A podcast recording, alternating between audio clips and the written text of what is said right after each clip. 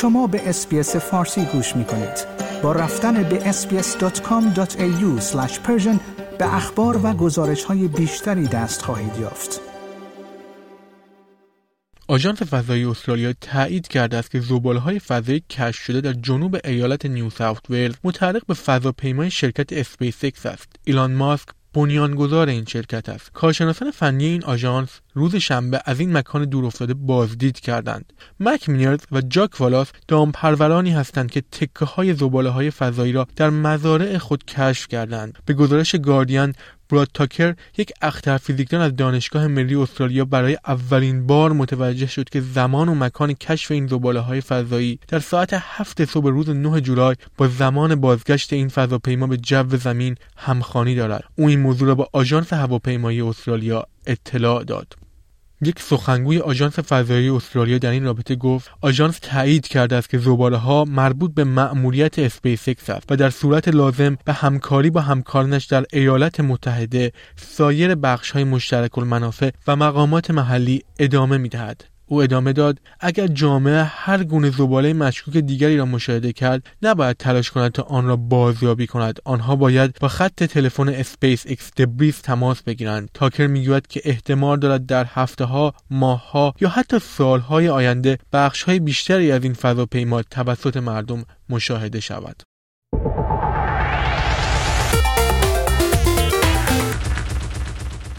کارشناسان جرایم سایبری پلیس به استرالیایی‌ها هشدار دادند که بیشتر مراقب باشند، چرا که در ماه‌های گذشته بیش از 2 میلیون دلار با کلاهبرداری به نام سلام مامان که از طریق تلفن همراه صورت می‌گیرد به سرقت رفته است. بر اساس گزارش 9 نیوز، این کلاهبرداری با ارسال پیامی از یک شماره تلفن همراه ناشناس توسط کلاهبردار در یک برنامه پیام‌رسان شروع می‌شود. کلاهبردار در این پیام ادعا می‌کند که پسر یا دختر آنهاست. در ادامه او می‌گوید که تلفن خود را گم کرده است و این شماره جدید اوست. بعد از اینکه با فرد درگیر گفتگو می شود، مجرم از او درخواست می کند که پول قرض کند یا پرداختی را از طرف او انجام دهد. کلاهبردار معمولاً قبل از ارائه جزئیات پرداخت اعلام می کند که یک موضوع فوری برای او رخ داده است.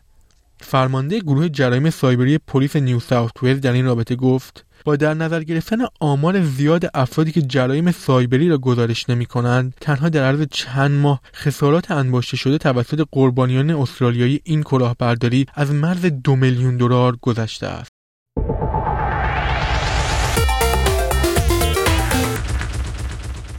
شبکه سلسیوس، شرکت مربوط به ارزهای دیجیتال که تا اواسط ژوئن در تبلیغاتش از سوددهی 17% خبر میداد، ناگهان برداشت‌هایش را متوقف کرد و یک ماه بعد در نیویورک اعلام ورشکستگی کرد. به گزارش ABC، این شرکت یک پایگاه مشتری جهانی از جمله استرالیایی‌ها را به خود جذب کرده بود. حالا بسیاری از آنها با سقوط قیمت ارزهای دیجیتال دچار بحران مالی شدند. مشکلات این سرمایه‌گذاران در هفته‌های اخیر توسط مهندس نرم‌افزار و منتقد مکرر ارزهای دیجیتال مولی وایت مورد توجه قرار گرفته است. او شروع به اشتراک گذاشتن صدها نامه‌ای کرده که برای دادگاه ورشکستگی نیویورک از استرالیا ارسال شده است. خانم وایت در این رابطه گفت: به طور کلیشه‌ای تصور می‌شود افرادی که برای ارزهای دیجیتال پول می‌گذارند مردان جوان و متخصص فناوری هستند. اما در نامه‌ها خبری از این جمعیت نبود. خیلی ها می گفتند این پسنداز زندگی آنهاست و برای رسیدن به این سرمایه 10 سال کار کردند. برای مثال، یک زن در نامه خود گفت که تأثیر این اتفاق بر خانواده‌اش شدید بوده است. او همچنین ایمیلی را که به مدیریت سلسیوس ارسال کرده بود به اشتراک گذاشت. در این نامه او التماس کرده بود که اجازه برداشت داشته باشد. این ایمیل شامل تصویر سونوگرافی از فرزند متولد نشدهش هم بود. برخی دیگر هم از آشفتگی‌هایشان نوشته بودند. من همه چیزم را از دست دادم. چگونه می‌توانم این را برای پسرم توضیح دهم؟ یا برای مثال در نامه دیگر آمده است: این پسنداز زندگی ما بود. این شانس ما برای بچه دار شدن و تأمین هزینه‌های پزشکی بود. این شانس ما بود که از والدین سالمند خود مراقبت کنیم.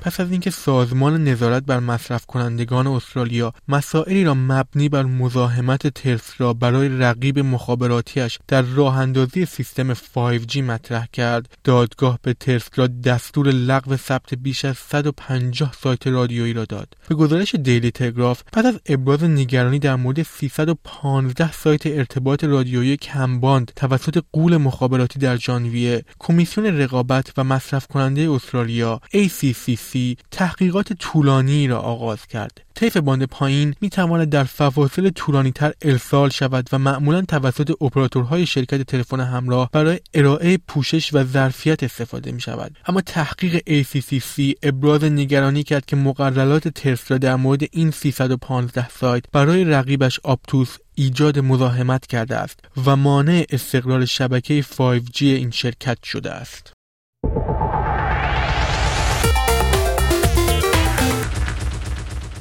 اندازه‌گیری‌های جدید آزمایشگاه ملی فیزیک بریتانیا نشان می‌دهد که زمین در حال حاضر سریع‌تر از نیم قرن پیش می‌چرخد. در 29 ژوئن چرخش کامل زمین 1.59 میلی ثانیه کمتر از 24 ساعت طول کشید. این کوتاه‌ترین روز ثبت شده در تاریخ است. دانشمندان هشدار دادند که اگر افزایش سرعت چرخش زمین ادامه پیدا کند، ممکن است لازم باشد که یک ثانیه از ساعت اتمی خود حذف کنیم.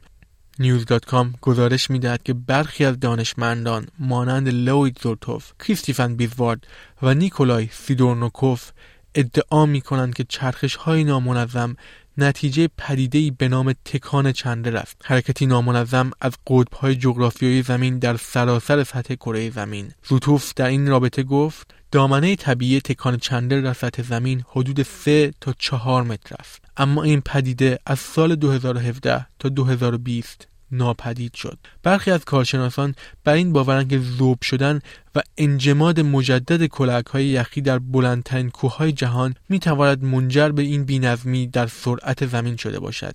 پروفسور زوتوف گفت که 70% احتمال وجود دارد که سیاره به حداقل طول روز خود رسیده باشد. این یعنی هرگز نیازی به کاهش یک ثانیه‌ای ساعت‌های اتمی وجود نخواهد داشت. با این حال او اعتراف کرد که با فناوری‌های فعلی هنوز هیچ راهی برای اطلاع دقیق از این موضوع وجود ندارد. لایک، شیر، کامنت. SBS فارسی را در فیسبوک دنبال کنید.